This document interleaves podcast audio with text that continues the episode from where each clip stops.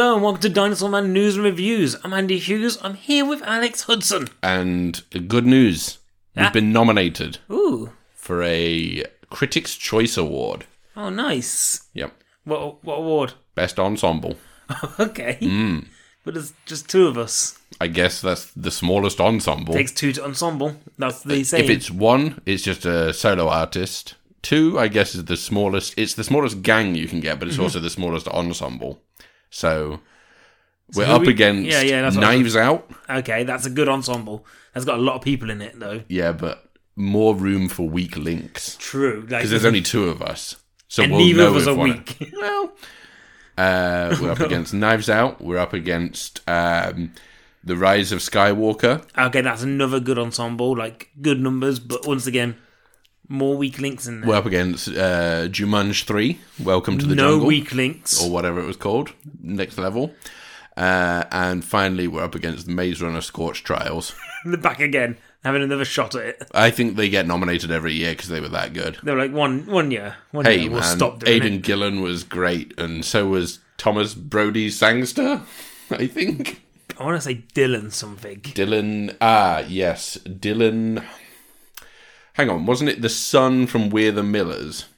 No. Oh, no, that's um, Will Poulter. Yeah, that's Will Poulter. Will Poulter's in the Maze Runners. Yeah, he's also in with Meet the Millers or whatever. What Dylan are you thinking of? I don't know. Dylan. Robert What's the- Dylan. what's the name? Bob Dylan. Yeah. Yeah. What's the main guy's called? Thomas Brodie-Sangster. Okay, yeah, him. I The kid from um, Love Actually, Wow. the drumming kid. The remember? thing is- no, Okay, he plays drums. He's Liam Neeson's son. this episode has just started with just a whole lot of just naming things and going, hmm. All right, let's start then. Let's just get on with it. If you don't want the audience to have fun, then that's fine. How did we get nominated? Because obviously they're all films. Because we got voted in. It was by the critics. Yeah, Do we know what critics? yeah. Which ones? The ones who've got taste. Clearly, they're the ones who voted us in. Yeah. So when does the awards? Tomorrow. Oh no. We can't vote. Can the we critics. Go? Can we go? No. No. No. You're at work. Oh, I am at work. I'm at work. Oh no. We're both busy. It's in Shanghai. I can get to Shanghai. No, you can't. Oh, not by tomorrow. Flights have been cancelled. Not all of them. Yeah. Then we're. g- Looks like we're gonna have to have a Mm. little bit of a road trip. We're not. We're not taking a boat. Rat racing it. I know somebody with a helicopter. rat racing it. Rat racing it doesn't work. Rat race proved that rat racing it just means you all get there at the same time anyway. Exactly. None of them had At the time clear, that the ceremony starts. none of them had a clear run at uh, uh, Silver City. That's the problem. So So okay, we'll let you know next week then. I guess whether Mm. or not. no, we don't get to find out. Okay. If we if we win, then I guess that's cool. If we lose, we still won't know any either way. So we'll just presume we won. Yeah. Th- well done, guys. So We thanks in advance to all the critics who voted for us. Award-winning Dinosaur Man podcast. Yeah, it doesn't matter what the award is for. A lot of people say that they only come here for the uh, back and forth. No one really comes here for the reviews. No. Certainly, they don't come here for the news. Um, yes, they do. The, the Really? news hounds, like if you watch the news websites, they only start reporting on stuff we're reporting on. Mm-hmm. Only Is that after true? we've reported on Yeah. it. Like no one else talks about it. Not the fact that I'm pulling things up from. They know what I'm doing. Yeah, it's horrible. Pulling things up from the internet. Oh, okay. From Dexerto.com. Well, shall we start? So we are going to talk some movie reviews today. Yes, we are reviewing three films today What what are we reviewing, Alex? Bombshell, which is out next week in the UK. Yes. Uncut Gems, which is out now in Ooh, cinemas in the UK saucy. and will be hitting Netflix on the 31st of January. Oh, it's got all the information. And 1917, which is out now nationwide in oh, all the major God. chains, whereas neither of the other two are at the Oh, moment. wow. Great. I don't um, like that. I don't like whatever that was. And That was that was my, my new character. okay, He's called. so is he like LA guy who doesn't even give a shit? Uh, he's still around. Okay, please one- do him again because I don't think you remember the voice. Um, oh, hi guys. Obviously, we're going to go to the news. Sorry, it just sounds exactly like you. But this guy was. What I didn't realize last week was you didn't bother doing an impression. Um, this one was um, sultry radio man who just really likes everything you say. Okay. Like, so that was him. It's just my stuff. Yeah, yeah. Hates everything I say. Like I'm talking, he's like, "Ugh, no, stop talking. But he doesn't say it at the same time as you start no, talking keep because talking, yeah. Hmm. okay, um, can we make that not a returning character? Why do you have all the characters and I never get any of them? I mean, because I put effort into my characters, and you have sultry radio man. Yeah. Yeah, mine are celebrities. that makes sense because you want to draw people in. Um. So I think might come for sultry radio man. Yeah, okay, they might. They might. They might. You might. can't say they won't. I mean, we'll give it till next week and see how much feedback we got on that. Um. But obviously, before we get to those reviews, Yeah. we also I'd need also to- like to shout out to the fans for voting hashtag LYay uh, and tweeting at us. I saw no hashtags. I know, but I booked the flight earlier today, so I'm going. Leaving you behind I'm not. to pick up the pieces. Um. It's okay. I'll hold the fort here. There'll be one episode in March, which is just me talking to myself. Well, we'll pre-record it. It'll be fine. No. yeah, do no, no, no, not no. Just me. yes. just me. Okay. It's like, hi, welcome to the Dinosaur Man News Reviews. No, you know I'm what? Andy. I'm You here with? Andy. Please do that instead, because I'd much rather listen to that than actually listen to something I've reviewed. Give me something to listen to on the What do you plane. I'd just that, like, Andy? hmm, wow, I never knew that the podcast could be sadder than when I did the sidecast. It's the fact that I'm just doing all of it on my own, like almost exactly the same as it is. yeah, but I know that it'll be five parts. minutes long. No, no, I don't it's think it still- would be very still long. an hour long. Okay, we'll see. Um, Just Please insert nonsense here. Um, before we get to those movie reviews, though, Mm. we have to talk a little bit of movie news. But before we get to movie news, Mm. we have to first go and have a little look at some gaming news. hey, what's your favourite Lynne Ramsay film? Uh, we need to talk about Blevins. Brackets, Tyler. So, Tyler Ninja Blevins has explained why he's not having fun on Fortnite at the moment. oh no, It's, it's glitchy. it is glitchy, Tyler. How do you know? How would you possibly know that? I went to the Fork Knife World Champions, Okay. and they're supposed to have the best internet connection. You went to the world champion's house. Yeah. Okay. And how is, No, is the tournament. she, they, it? Hmm? the tournament, the world, champ- tournament? the world champions. Oh, the one that he didn't qualify for? Yeah, yeah, I went. Yeah. Uh huh. That was months ago. I qualified. It's only just got glitchy and buggy now. Yes, because they have a world champions all every month. Okay. Every month, like so, something's successful. How do you capitalize on that success? You you wring it out like a wet sponge. You go, okay, we'll have a world champions every month, Yeah. and that's what they did. So there's world champions in December. Mm-hmm. There's world champions next week. I'm going there again. Shouldn't it be the world championships? The world champions implies that they are the people who are the champions, right? No, no, it's called the world champions. You could tell somebody doesn't take part in these. But let's let's hear what Blevins has to No, say. you I know, what I you know what. I can't wait for is that episode in March where you have to do that, but I'm not here to shut you down.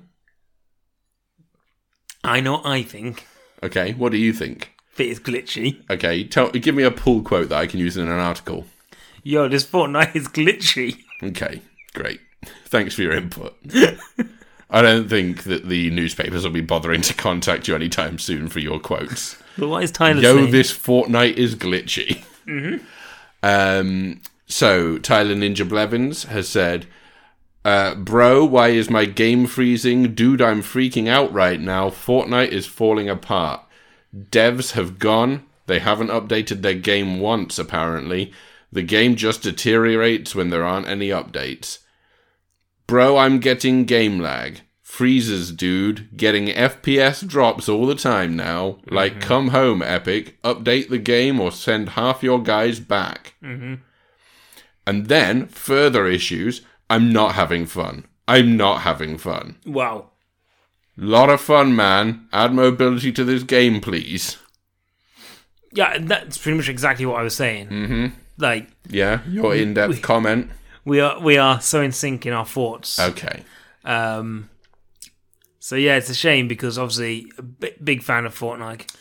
Yeah, you you love it. Yeah, You know about the FPS drops. oh, like I can't shoot anyone anymore. No? No, I could never do that because I have no hand-eye coordination. Okay. But I still can't, Okay. and that's a problem. Yeah. Can't build Yeah. because I was not playing Minecraft. Yeah. But you can build stuff in uh, Fortnite. No, I can't. You can. No, no, I've tried. I can't. I don't know what it all means. Um, yeah, it's bad. Okay. But well, I can do the dances, and that's all that's important. They're called emotes, I think. The dances. Okay. So, Do you want to talk about other things now instead? Do you want to talk about other things? You look Yeah, like should we do- talk about other news instead of this? It's not look- interesting. You look like you don't want to talk about this anymore. Mm, I didn't want to talk about it in the first You place. You feel like this is I owe some debt to the audience. you feel this reason. is lagging the podcast, and now you know how me and Tyler felt when Fork Knife was lagging. Okay. All right, we're going to continue. Mm-hmm. Are we? Okay. Are we? Yeah. Cool. Good idea, man. Good idea. I don't like that. Yeah. You need to stop. uh, so the Golden Globes happened last week. Mm-hmm. Um, So edgy. Is so it? edgy, Ricky. oh, sorry. Sorry. Yes. Mr. Gervais, you're so yes. edgy. Richard Gervais, you're so edgy. Whew. Ah, Cut me. cutting me with your edge. Whew. Ouch. Golden Globes happened last week. It's like when you pick up a Rubik's Cube by the corner. Ow, so edgy. Um, some surprises, some not surprises, and none of it really makes any difference anyway because it's it's basically not a real barometer for how the Academy Awards are going to go, but we'll see. Um, so, Best Motion Picture Drama was won by 1917, which we're reviewing this week, uh, which seemed to upset the apple cart in terms of Marriage Story and The Irishman being overlooked. And The Um, Joker. uh, yeah, Joker also. Uh, best motion pi- motion picture, musical or comedy. Once upon a time in Hollywood, because of course, because it's it's so comedic and it's so musical and fun. It's just it's just a great time at the cinema with your great Should friends. have been for Rocket Man. So Rocket Man was also nominated in that category, along with Knives Out, Jojo Rabbit, and Dolemite is my name. None of those seem to be hitting the stride at the moment, but we'll see. Um, but there was good news for Rocket Man. Taron Egerton uh, won Best Actor in a Musical or Comedy Good. um, and has sort of opened up the race for him to potentially be included in the nominations for Best Actor at the Academy Awards, which will be announced tomorrow uh, on day of release. That is so Monday. Um, so we will see.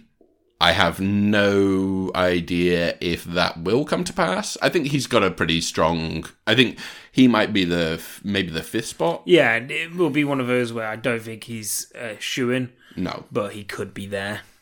Yeah, I mean, the other stuff sort of went the way that everyone was expecting. Renee Zellweger won for Zellweger, You just said Salweger. Zellweger, Zellweger. she, it's when Renee she when she Zellweger. had her DNA spliced with a golf club. The Renee Zellweger. Thank you. Okay, I'm here once a week.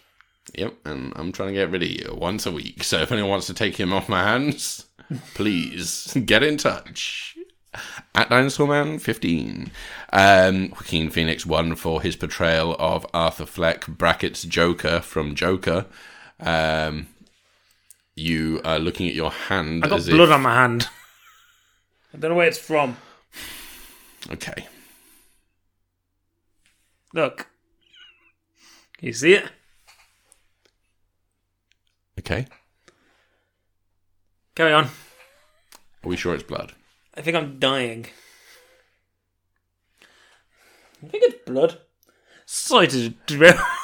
I mean, this is great listening, and I'm not going to edit it. this is going to be the second week in a row that people get infuriated with the podcast, but this time the mics haven't broken yet. Okay, um, it's gone. do you want to just move on from this? No, Because no. clearly you're not focused. Carry, carry, carry on. Talk to me about Golden Globes. Uh, it's fine. It it doesn't matter Um, anymore. Look, the Oscar nominations are released next week anyway. So Joaquin Phoenix won for Joker, Yeah, and I always said, you know, there's a good performance in Joker. You know, I don't really like the material and stuff. But I also look at Marriage Story and go, like, Adam Driver smashes that out of the park. yeah. like, he really does. And I'm like, how did he not win? Mm. because he won't win. He should though, shouldn't he? Because this is Joker's year. Society has voted. So, how much of the ones that are nominated and won do you think will be in the? I think there'll be some crossover in terms of like I, I think score is probably going to be Joker. Um Although I've heard better. yeah, I mean for me it's not, but No. at the same time I think that will be the case. I don't see anything troubling it at the moment. Did she win for Chernobyl, or do they do a score for TV series award? No. Because the Chernobyl score is really good. Um, Chernobyl. I don't think they do a score award for TV stuff. No. Sorry. No, it's a shame because like that score is like fantastic. Um, but I wouldn't be surprised to see. I mean, Once Upon a Time in Hollywood is one of the is probably the front runner potentially at the moment for Best Picture at the Oscars. Really? Uh, yeah, like uh, there is still a lot of goodwill towards that film within Hollywood. Um, maybe because it is a Hollywood story that might vote uh, that might play into certain Didn't people's hands. La La Land though, did it? Uh, no, but La La Land, you know, I don't. This is the thing: is that La La Land is the Once Upon a Time of Hollywood in Hollywood of that year. I don't think it was the best film that year, and yet it may well be announced as the winner this time without a joke at the end. Um, so I think that Joaquin Phoenix will win Best Actor. I think Renee Zellweger will probably win Best Actress, and I think potentially Sam Mendes may well win Best Director as well. But I don't know. I really don't know. Who knows? So when do they get announced, like the Oscar noms? Uh, tomorrow, Monday. Good lord. Monday the 13th. Uh, so that will be, yeah, that will be announced. We'll talk about that next week. And also, guys, I know what you're thinking. The Morbius trailer does come out tomorrow, Yeah, and we so we did go to air too early. Mm-hmm. But we'll we'll cover them more. Like, yes, we'll talk Oscars. It'll be old news by the time we cover it, but All people will Morbius, st- it will still be in the conversation. There are rumors, by the way, that Morbius is going to be in the MCU setup, Yes. so that'll be interesting. Um, let's move on. Uh, other news that dropped this week. Um, so the BAFTA nominations were criticised for being overwhelmingly white. Um, Mm-hmm. Welcome to this year. Well, the thing Uh, is, Oscars had that moment. Now it's the BAFTA's turn. Yeah, and I have a feeling that it may well return to be that Oscars also maybe only nominate white performances this year. I think. I I don't know. Maybe Cynthia Erivo for Harriet, but other than that, I can't really think of. Should be Lupita Nyong'o for us. We Yeah, but know, it won't be. We all know that's the case. We'll still bang that drum. Let's not be stupid now. Um, so moving on, Scott Derrickson has left um, Doctor Strange two in the Mountains of Madness or whatever it's called. Um, what do they call it? Multiverse of Madness. in the multiverse of madness. This is due to creative differences. Um, so Marvel and I have mutually agreed to part ways on Doctor Strange in the Multiverse of Madness due to creative differences. I'm thankful for our collaboration. Will remain on as EP.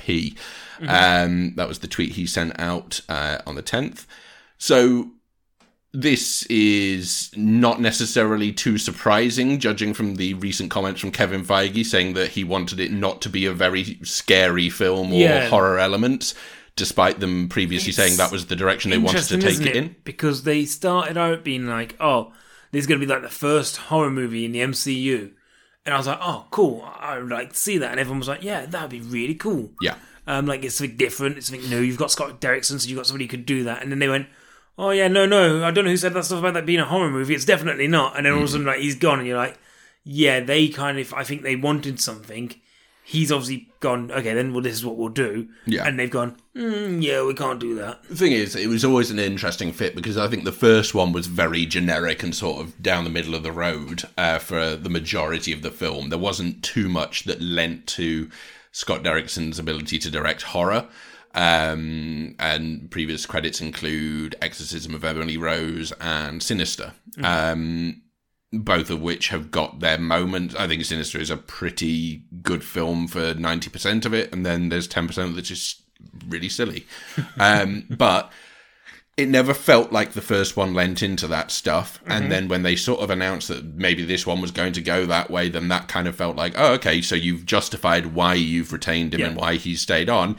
And now he's decided, you know what? If I'm not going to be able to make the film I want to make here, then that's that. And, it's not often that you get these directors leaving Marvel projects during the process. No, and it has happened before. Like you're talking Edgar Wright and Ant Man, and the thing about Scott And Patty Derrickson. Jenkins, yeah. Well, Scott Derrickson very much turned around and said, um, "Oh, I." He got the Doctor Strange gig because he went in and apparently had like a whole storyboard and a model built out, and he knew everything about what he wanted to do. He knew about that character. Now, the interesting thing is that character has then blossomed. So that first one is seen as quite, you know, a fairly. I think it's a fairly average movie. I think it has some really nice moments in it. Um, and that character has blossomed since then, especially across like the um, Infinity War Endgame. Like he has a really integral part, and I think a lot more people went, "Oh, I really like this character now." Now we've seen what he can be. So then they're going to go, "Okay, well now he's kind of a, a central point to this universe." Yeah. Um, and with him being more important, can you take such a risk with that character? And I think you should. And I think you should take that risk. But at the same time, we have to remember that Marvel is a money machine. Yeah, and the idea of them diversifying what they're doing with their properties, I think they are still very tentative about diversifying too much because they know what works really well for them is the formula that's worked so far. And if they want to tr- start taking departures away from that, then they could potentially do it, but maybe with uh, with more of a idea of keeping it within the same framework, but then just sort of adding in elements that might differ slightly. And I think Black Widow may well be. I don't know. I, like Black Widow's not got a trailer really doesn't do anything for me, but I it, it feels generic enough to be any placeholder Marvel Mm-hmm. film. But I do wonder whether there is going to be any element that we haven't particularly seen before, or a theme, or a an approach that that Yeah. does feel like it's oh radically different from what we've seen. But Like I said, know. Eternals is the one that interests me the most coming up. Um, but what's interesting is as well is we, the most horror elements we've had in the Marvel universe really is in Far From Home Yeah, when Mysterio's vision. Um, there's there's some horror elements in there, and I wonder whether they kind of use that to gauge whether people would be on board with it. And if they did, that was great. yeah, and I'd love to see more of that kind of stuff. Um, and it kind of upsets me because I'm like, oh, Derrickson really loved this property. Like he loves this character, hmm.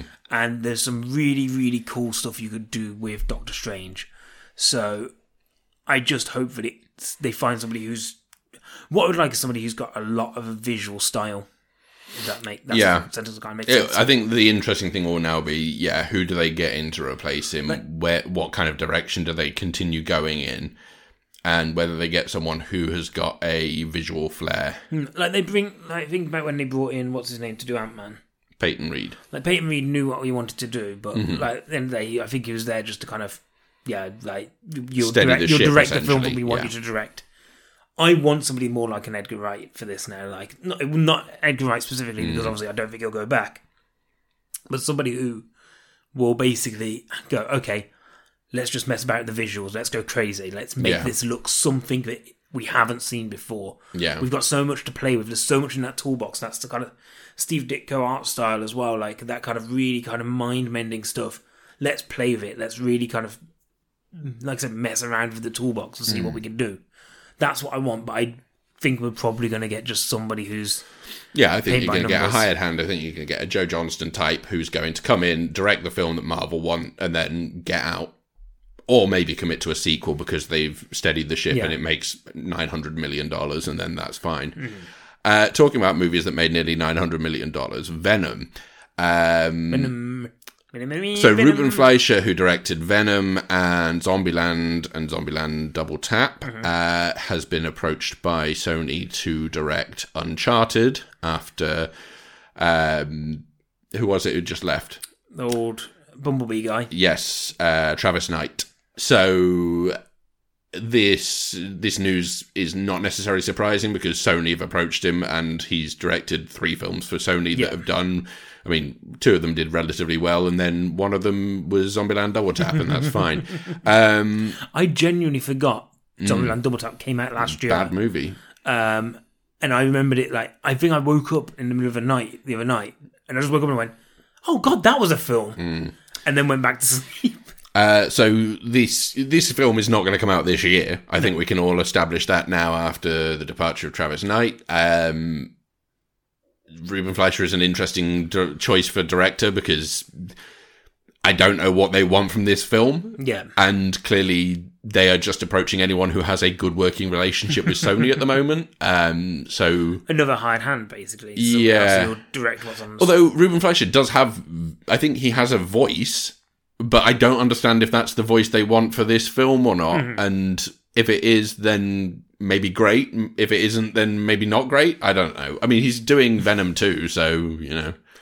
I thought Serkis was doing Venom too. Ah, yes. Sorry, circuses. Yes, Fleischer dropped out for what reasons? Probably Uncharted. he knew already that Travis Knight was going to get the boot. Um, yeah, so that's that. I mean, this film, this film is the gambit of this year. Hey, the New Mutants trailer dropped. Oh yeah, yeah, Yeah. yeah. Did, I, I, Did we talk about this last week or No, because it no? Because it came out on Monday as well. Um, yeah, okay, so that film is coming out. and apparently it's still the same. It's still the same film Like- that they made in 2017. Did we talk about this? About apparently they didn't do, do Bo- any yeah, reshoots. The, the, the reshoots that they went to do never got done, Mm. and therefore this is the film, maybe slightly recut, but is the film that they had two years ago when they were initially going to release it. It's going to be a hot mess. I can't wait. Uh, final bit of news. Talking of hot messes, um, just a quick one. Um, Dolittle released in Korea Uh-huh. and is the number one movie over there. So, guys, remember the plan to make Dolittle number one movie in every state and territory Mm. is still on the move. They did get Psy to uh, dub um, Robert Downey Jr. Robert Downey Jr.'s lines. Yeah, I've, Um, I've loved following him during the press tour on um on this though. Like on Instagram, like Hmm. just watch Robert Downey Jr. He seems to be having the most fun. Like it genuinely seems like this is like his passion project. Well, you know what? People's passions are strange and interesting. Uh, Timothée Chalamet is in talks to play Bob Dylan in a Bob Dylan biopic that will be directed by James Mangold, uh, who just came off the back of Le Mans 66, um, and who is no stranger to music biopics, um, in that he's already done Walk the Line.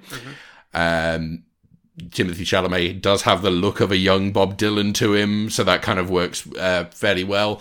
Um, my brother messaged me about this one and said, "Oh, um, I saw a tweet by the uh, actor and playwright Luke Barnes saying." Uh, what does it take for me to get my Leonard Cohen biopic off the ground? And the problem there is, is that there is a limited audience for a Leonard Cohen biopic. But if anyone's going to play him, it's someone I'm going to be talking about later on today, who I think could actually do a really exceptional job of that potentially. But I don't think it's ever going to happen. Um, but yeah, you know, James Mangold's a director who knows what he wants to do. Um, you know, I didn't like Le Mans 66, but I can appreciate that he he definitely had his own idea of what it was to be and pretty much every single one of his films is a western of some type and i would you know i wonder about sort of telling this sort of story about a great american songwriter and sort of whether he's going to make that something that he can meld into a james Man- mangold style film but uh And I really like Timothée Chalamet. I think he's a great he's a great young actor and pretty much every time I see him I'm like, okay, yeah, cool. Like he's very he's he's got a lot of projects that I see as like Timothée Chalamet um projects as well. Where like he's not Yeah. doing your blockbusters and stuff like that. He's doing what kind of what he wants to do. But he's also very but he's also managing to do very high profile things of what he wants to do Mm. Yeah, yeah, like Little Women. little women is, is, a very high profile studio movie Exactly, but it's not a blockbuster movie. No. But it's it seems very right that he's but doing Dune it. is i would say Yes, well, that's the interesting one, isn't it? Like, Mm. Um, but yeah, I really like him as an actor. I think he's a really good performer, which just goes back to obviously why certain films that he's been in that haven't come out, haven't done that well, Mm. um, or he, it didn't really hit for me. That really annoys me because I'm like, but I really like you, and I just want you to be great in everything. Um, should we just get on to reviews? Yeah, Okay, um, there's nothing for Don't Want Your Future. There isn't. No, have you got No. anything? Uh, you've got an episode of Oh, uh, The Witcher. Oh, remember like two weeks ago I said I don't know what the hell is going on in The Witcher. Mm-hmm. Um, and I went on that whole kind of spiel about how there's time jumps and things Yeah. like that, and I don't really understand. I get it all now. It all makes sense. Okay. was it you being stupid, No, it's or was series, it the is series? stupid. Oh, okay. Basically, um, Shots fired. Well, no, the thing is, it's really like The Witcher is really good. I'm Yeah. really enjoying it. Um, I'm still really liking Henry Cavill's performance, Mm-hmm. um, and there's a little bard character I really like as well. But basically, what happened is apparently there was a time jump of like between six months to two years in there, Mm-hmm. but only for certain characters. And other ones had already jumped forward in time on, um, but now they're all in the same place. Sounds It exhausting. It never really explained that until somebody went, "Oh, I've not seen you for what is it, six months, two Hmm. years?" And I go, "That would explain it. okay. That would explain why literally that all happened, and this person is now infinitely more powerful than the last time I saw them." But other than that, all good. Other than that, I really enjoyed. it. Like, like I said, there's been some really good episodes in it as well, and there's a song in the fourth episode, I think it is, or very early on, that's sung by the bard, um, which is like the the Witcher song, which um, keeps getting stuck in my head. Is Um, it Season of the Witch? Uh, Yes, cool. Yeah, really Um, good. Toss a coin to your Witcher or whatever. Yeah, that's the, And that's the song. I know about that from memes. I don't really understand it. You know that they toss coins to the witches, and he says "fuck" a lot. Wow. Those are the two I'm so sorry I didn't know he was going to say that. I I, Coins. I wouldn't have I wouldn't have started that that whole thing off. I'm sorry. I'll I'll address this off podcast with him, don't worry. Bombshell. What? But I just said that. You are one of the worst people in the world. Okay, we're talking reviews then, yeah. Yeah, so moving on to reviews. Bombshell is uh, the new film uh, directed by Jay Roach, um, based on the sort of downfall of Roger Ailes at Fox News um, that was brought about by revelations about sexual harassment within the workplace. Um, a fairly high profile release, uh, getting a lot of awards buzz, um, and particularly for its central performances from Charlize Theron, uh, Nicole Kidman, and Margot Robbie. um, it's essentially it's a story told from several different perspectives of people working at Fox News in high profile or low profile jobs. Um, and their decision to go public with these um, these allegations that were then proved to be true, and uh, their fight against the um, sort of toxic work environment that they were exposed to.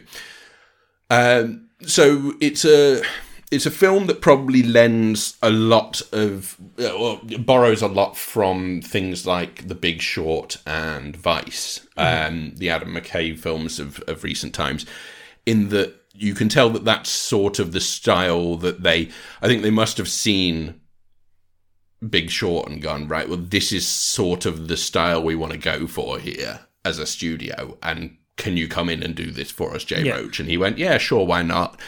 Um, and I think therein lies the problem is that it feels like it's a film for me, which is style over substance for for a good portion of it at least.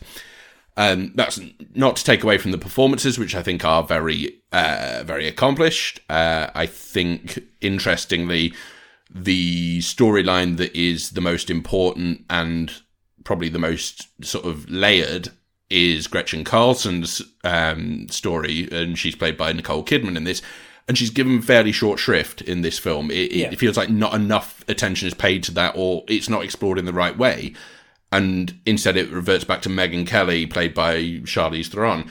And I, I kind of felt like you're neglecting the more important story and the the the catalyst for everything mm-hmm. in favor of exploring stuff that isn't actually as informative.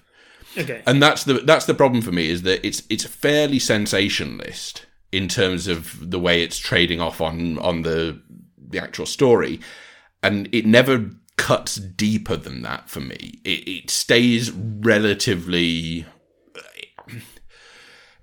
I've got difficulties with a film that portrays the Murdochs as being relatively good guys in the grand scheme of things. I mean, they're, not portrayed as being knights in shining armor, as it were, but they are portrayed as being sort of the ones who bring about a great change and are the saviors of, you know, by removing Roger Ailes, mm-hmm. are the ones who, and, and you kind of go, but it's the Murdochs. and I've got I've got like a serious disconnect here between what I know to be true about them and what you're telling me is potentially the way this all goes down. As we know, though, the Murdochs do audio swipe for their name in any podcast, so we must say these are views of Alex and only Alex. I'm talking about the character from Gorillaz, Okay. Murdoc. um, so so stuff like that kind of I I appreciate why it's there because your enemy in this is supposed to be Roger Ailes and to an extent the Murdochs, but they are painted in a relatively sympathetic light. Mm-hmm. And that's the stuff that kind of gets to me because like I, but you're, it feels like you're sort of tossing aside the more important story about how this was allowed to happen in the workplace to the extent that it did. Yeah. And also the potential that actually the change at the top, but not the very top, hasn't actually changed anything necessarily. And there are still, So you know, does it seem like it's lacking bite? it, it feels like it doesn't cut deep enough into the issue to to justify its existence. Yeah. And so there was a limited series last year called The Loudest Voice, uh, which starred Russell Crowe Yes. and Sienna Miller, which got rave reviews. And a lot of people have said if you want a more in depth and a more and to be you know to be honest, if you're going if you're going you know comparing a limited series to a movie. Then there's a good chance that limited series is going to delve a bit deeper and touch that you've got maybe an extra hour and a half to delve into that. But if that is the case, if it is a better portrayal of that, then it's it's that thing of kind of being like, well, I don't know why this exists because it doesn't actually fulfill too much of a role. I think it's good that the story's out there. I mean, the thing is, this is a very public story that everyone knew about, but you know, it's the first time it's been portrayed on the big screen, and yet I found that it didn't do enough to justify its own existence. Yeah. And as good as the performances are, and I think, you know, Charlize Theron is transformative, but, you know, you could, it's just Charlize Theron with prosthetics on and hmm. doing a very good Megyn Kelly impersonation. Nicole Kidman, I think, has the trickiest of the three roles and manages to achieve what I wanted from that, but is given the least screen time in terms of her her actual impact on it. So Yeah. and and then uh, Margot Robbie sort of plays a composite character who's meant to represent a bunch of different women who all sort of existed within that workplace. And the problem with that is you then ask that character to do too much because you're having to fulfill the role of Multiple people. multiple people, and it feels like it's almost uh, it's almost stretching her too thin in terms of, and then she's off doing this, and then she's off doing, and that kind of thing kind of Yeah. you can I, I can tell that she's a composite character basically because I'm just going I don't know how much of this fits into your character or how much of this has just been put in because you need to do a couple of different things here. Um, you know, uh, it's for me it's a that'll do pig because it's not it's not a bad film by any Got you extent. again, guys. Um, it's it's competently put together. I think. I, I think the structure of it is sometimes a little annoying, um, but I would say that the performances are good enough. Uh, John Lithgow plays Roger Ailes and is you know a fairly convincing Roger Ailes as well, and he's a creep, and you don't like him. Um, but it does feel like, despite the strength of its performances, it's a film that never really gets going. Um, and for a film that's talking about such an important subject matter, I would like it to do more with that. Yeah. Uh, so yeah, that'll do, Pig. It's out next Friday, uh, this coming Friday. So those the UK. guys who you know know how like you have the year of year of the animals in the Chinese calendars. Yes, Um, the year of the that'll do pig for the dinosaur man calendar. absolutely. Yeah. Um, now, what do you want to do next? Should we do 1917 or do you want to do that last? It's up to you. I'm gonna let you. Okay, I'll go on to Uncut Gems then. Uh, Uncut Gems is the new film from the Safdie brothers, um, starring Adam Sandler. Um, this is the story of a. How to describe him? I think he thinks he's charismatic. Yeah. Whether he is or he isn't remains to be decided, I think. Uh, but on face level, he's a charismatic sort of um, uh, jeweler in the Diamond District of New York who owes a lot of money to a lot of different people. Is well past his heyday. He sort of came up, he came to prominence in the early part of the century. Um, and his signature product that he actually made as a jeweler was um, diamond encrusted Furbies, Yeah. essentially. Um, and you know, that's kind of a fun way to sort of set this up. It's a, it's weirdly speaking, it's it's actually a period piece because it's set in 2012 specifically, and a lot of the a lot of the action revolves around uh, the 2012 NBA season.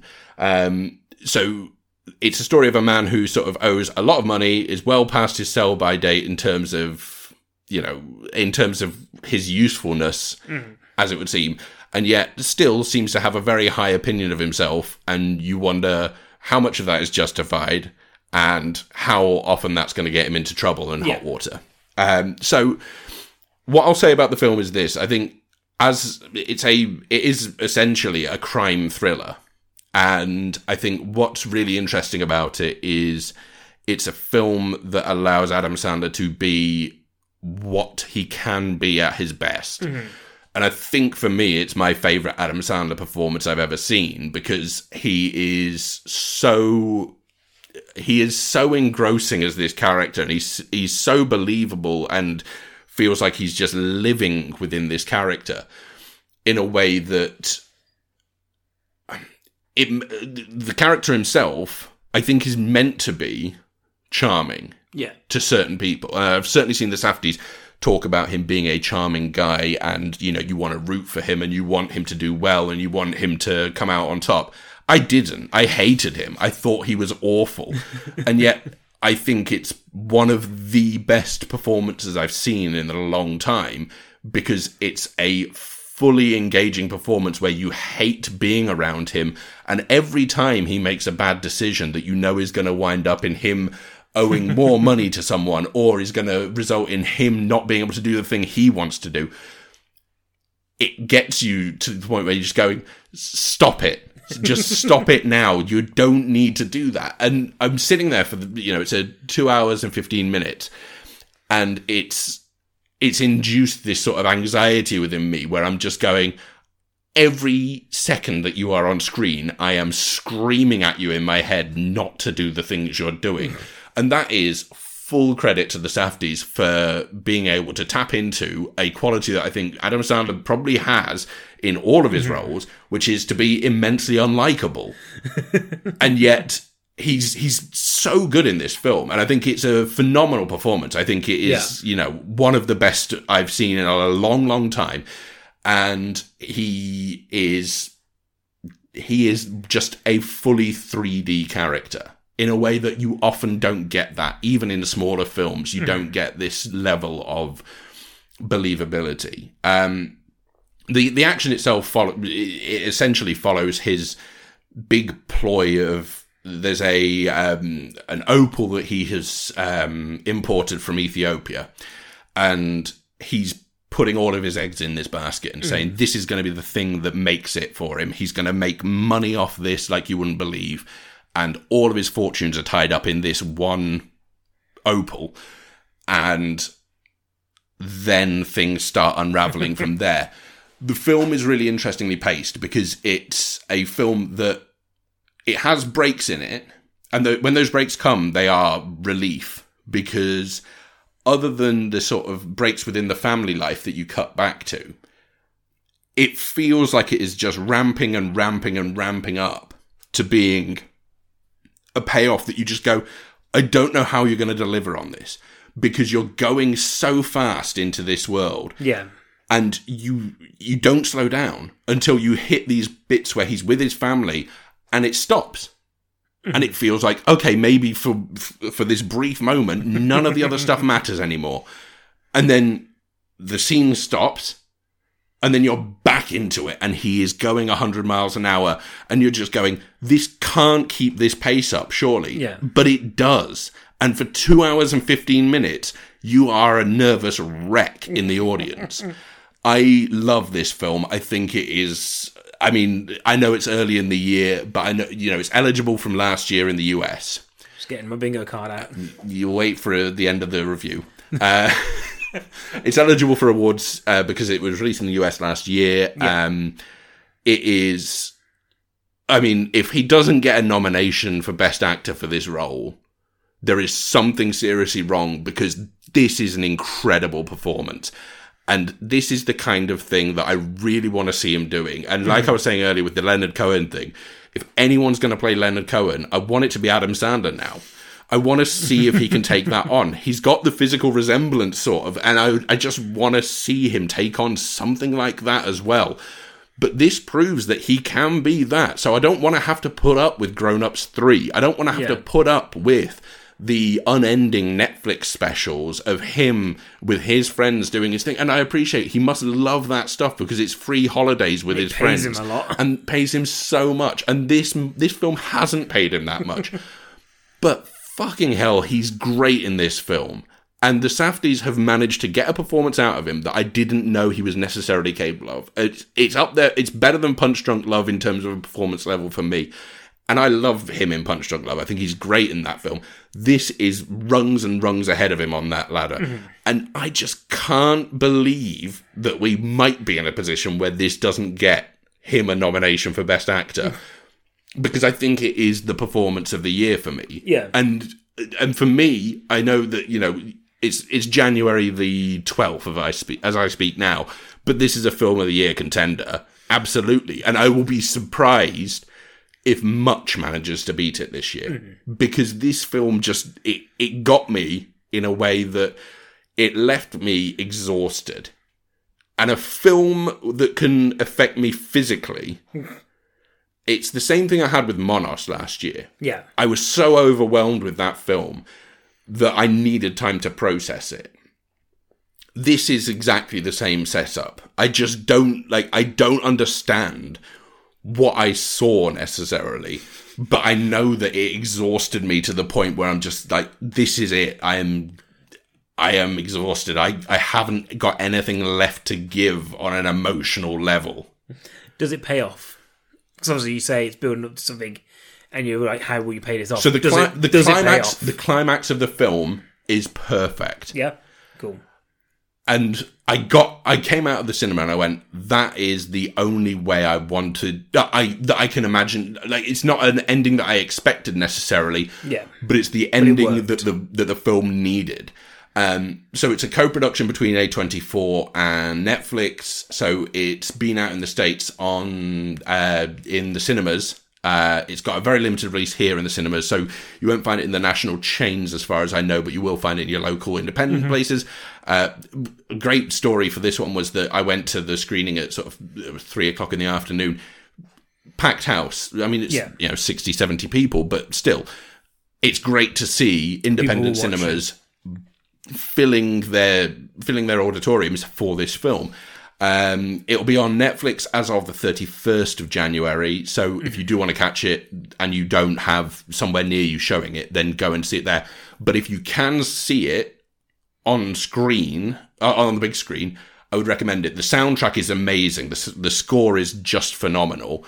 And there are some very Safdie Brothers sort of uh, experiential moments in terms of cinematography. I think there is, you actually go through a an opal Yes. and you go through it and into a colonoscopy Nice.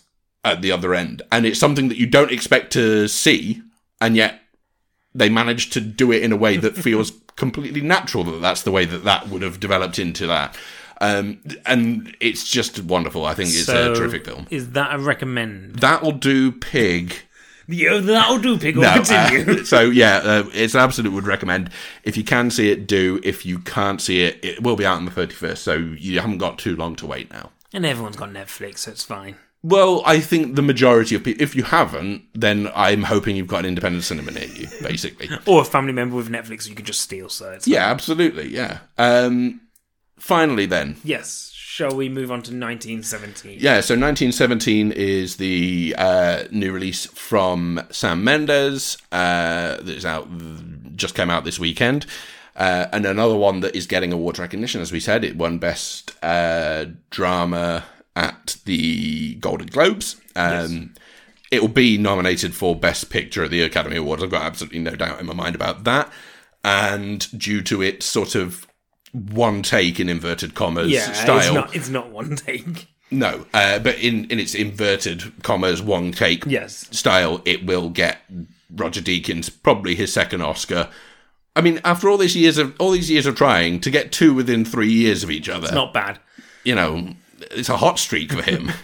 So 1917 is a story of so it's all set in World War One, mm-hmm. um, and it's about two basically post boys um, who are tasked with taking a message across basically across no man's land um, to another battalion who are going to go and attack, but are basically walking into a trap. yeah, Um, and they've got a time limit. They've got to get there before a certain time. well, yeah. Before the attack start uh, is due to start, because Otherwise- otherwise, sixteen hundred yeah. men will lose their lives in what is guaranteed, as uh, as Colin Firth says, to be a massacre. Um, and basically, we follow two of these guys, the, two guys trying to get there, Yeah. and kind of taking the trials and tribulations to get to this other camp. Mm-hmm. Um, I was blown away by it. I thought it was phenomenal. Like, I genuinely love this film. I think it's, I think the one shot nature of it makes it seem like you're living out the day with them.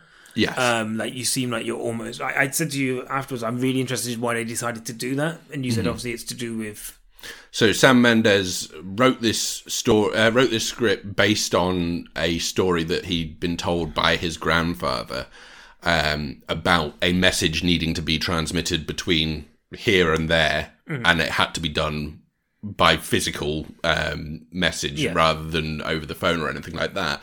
Um, and I think uh, so. It seemed like the way he wanted to do this was to make it feel like you are being told the story rather than you know jumping back in at certain points and jumping back out. And Because there's easy places to cut it as well. Like when you're watching it, you're like, oh, you could put a normal film would have put a cut here, but you instead you kind of see it, and so you kind of see like the exertion of them, like moving things Yeah. and stuff like that. Like you you feel like you're part of it. Um, and the way it follows, I think some of the cinematography in this is incredible. Um, just kind of like from a purely technical sense of going how you filmed that, like just kind of canvas following people through trenches, and you've got people kind of wandering in and out. Like the way it's done technically is magic. Yeah. like it genuinely is. Um, and then when you add on to that kind of the performance element, like people are having to kind of go for long takes, like especially your two leads are long takes of just not getting anything wrong. Um, and apparently, like, so I was reading something about, um, or sort of headlines saying like Andrew Scott is in this film for what four minutes. yeah, Um, brilliant, like he's brilliant in it. Um, but apparently he messed up the most of anybody in this film. But they kind of went, "Oh, we're gonna have to use it because that's the best takes we got." yeah, Um, but I do think his performance is fantastic. Yeah. Um, you know, you've got a lot of these big actors who just turn up for like two or three minutes and then Mm-hmm. disappear. Like Rafe Spall's in it, and I don't think he says a line. is he? He, he's in the back of that truck. I'm sure he is. Like out. I'm pretty certain it's Rafe Spall. Um, but yeah, a lot of people just kind of turning up and like really kind of, really, kind of emotional baggage to the story as well. Yeah. like it all means something, and you genuinely feel like you need these people to succeed. Yeah, Um, I think it has one of my favorite visual shots in a very long time. Which, um, if you've seen the film, that when it when it's night, let's say there is a there is a visual style to that section, yes, which is phenomenal. Like I yeah. Walking through the town. yeah, yes. and I was blown away by it. Like it just looks so nice. Mm-hmm. Um, the score is beautiful. The I think the sound kind of design is brilliant. Like there's mm-hmm.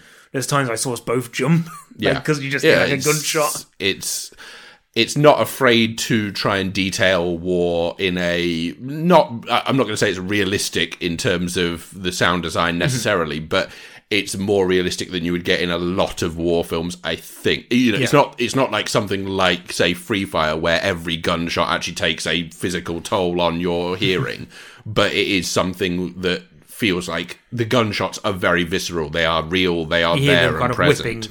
Um, so uh, you know the attention to detail is incredible. I think. Yeah, I think there's a wonderful performance at the heart by George Mackay, isn't it? Yeah, um, who I was just kind of. I, it took me a while. By a while, I mean like five or so minutes, because it's just consistently him and Dean Charles Chapman. Yeah. um, because it's mainly those two. Um, It's it's hard because you have to focus fully on them, like the entire time. There's no real break from them. You're always watching them. Yeah. and it took me a couple of minutes to kind of get into them. But as soon as I kind of got it, yeah. it had its hooks in me, and I just genuinely just wanted everything they do to succeed. And I think George Mackay, mm-hmm. especially, kind of is wonderful. Like Yeah. everything he does would make me go, no, ooh. like he this, he wears the he wears the toll of war hmm. on him throughout and you know from the start it's not like he starts out fresh faced or anything No. like that you can see that the toll the war has taken on him is great and then only gets greater during the course of this journey Um, the film's very good at showing that side of things, though. Like you know, Yeah. it's not you know nobody needs to tell you anymore that World War One or World War Two were not pretty mhm. times. Like for those people who were there, it was not a great experience. Mm. Um, but this film does a very good job of going, yeah, we're aware of that, and we're not going to shy away from the mm. fact that you know, but also it it does paint some some elements of it as being more optimistic of victory than a lot of other films do mm-hmm. which i think also speaks to to the reality where a lot of people went over there thinking it's going to be a doddle we're going to beat them of course we are. And there are some characters in this who seem very sure of that fact and seems seem sort mm-hmm. of like you know this is absolutely what we're going to do and we're going to do this because this is what we're here to do. And it's it's a film that i think has those opposing opinions that clearly existed in reality Yeah. because otherwise you know how else are you going to get millions of people to commit to fighting in that war it fleshes out an idea that these are real people as Yeah. well. Um, and like I said, I think it just does really well. Like this film, it swells and it moves and it's it's moving. I think there's a point where I basically almost broke. And it's purely because I, I was there just like I need these characters to succeed. I Yeah. need I need them to. Like it is important in my life now that these characters succeed. But at the same time, the scene I'm talking about like has some of the most incredible organization and incredible cinematography mixed with Yeah. this amazing score that just kind of absolutely bellows at the same time. Um, and I was just like, how have you pulled this together? Mm. Like after all that you've shown me to, so far, and I know that this must be kind of like this is the point where you go, this is our money shot. Like this is the one we go, okay, this is your big moment. And if you'd messed it up, like mm-hmm. you've ruined so much before, but you nail it, like Yeah. so hard. Like it's a film that continues to top itself. Hmm. So once it does a very incredible thing, you go, well, that's incredible. And then five minutes later, you're into another really incredible sequence and you go, oh, okay, great. And then it just keeps on ramping up to the mm-hmm. point where you go, oh, it's just, it is a two hour film that is constantly building upon its successes in terms of what it's able to do on a technical level. And at the heart of it, there is a story that is ultimately very believable, um, carried by a really terrific central performance, I think. Um, but additionally, it's a film, you know, it's a film that feels, and I think it's due to the fact that it takes place over a, you know, almost real time, that it feels like a Greek Odyssey. It feels like, you know, you have characters who come in fleetingly and then leave fleetingly, but it feels Yeah. very much like an, uh, you know, Homer's Odyssey in that way, in terms of, you know, you have your central characters and then you have the people who come in to help them out or who, who come in to hinder their progress Yeah, yeah. and then, you know, drop in and out. And that kind of thing, I think, to, to be able to pull off something that feels, you know, slightly akin to "Oh brother, where art thou?" in terms of the the Odyssey setup of it, but to to take that and transpose it into this environment of a sort of hellish warscape, it really. I, I think it, it pulls off something that I thought was going to be very difficult to do. Mm-hmm. I think it had the right people at the helm. I think, you know, Roger Deakins is a cinematographer who knows exactly how to create something that feels tangible and um, and real. And I think Sam Mendes is someone who fundamentally understands human stories and understands how to tell those.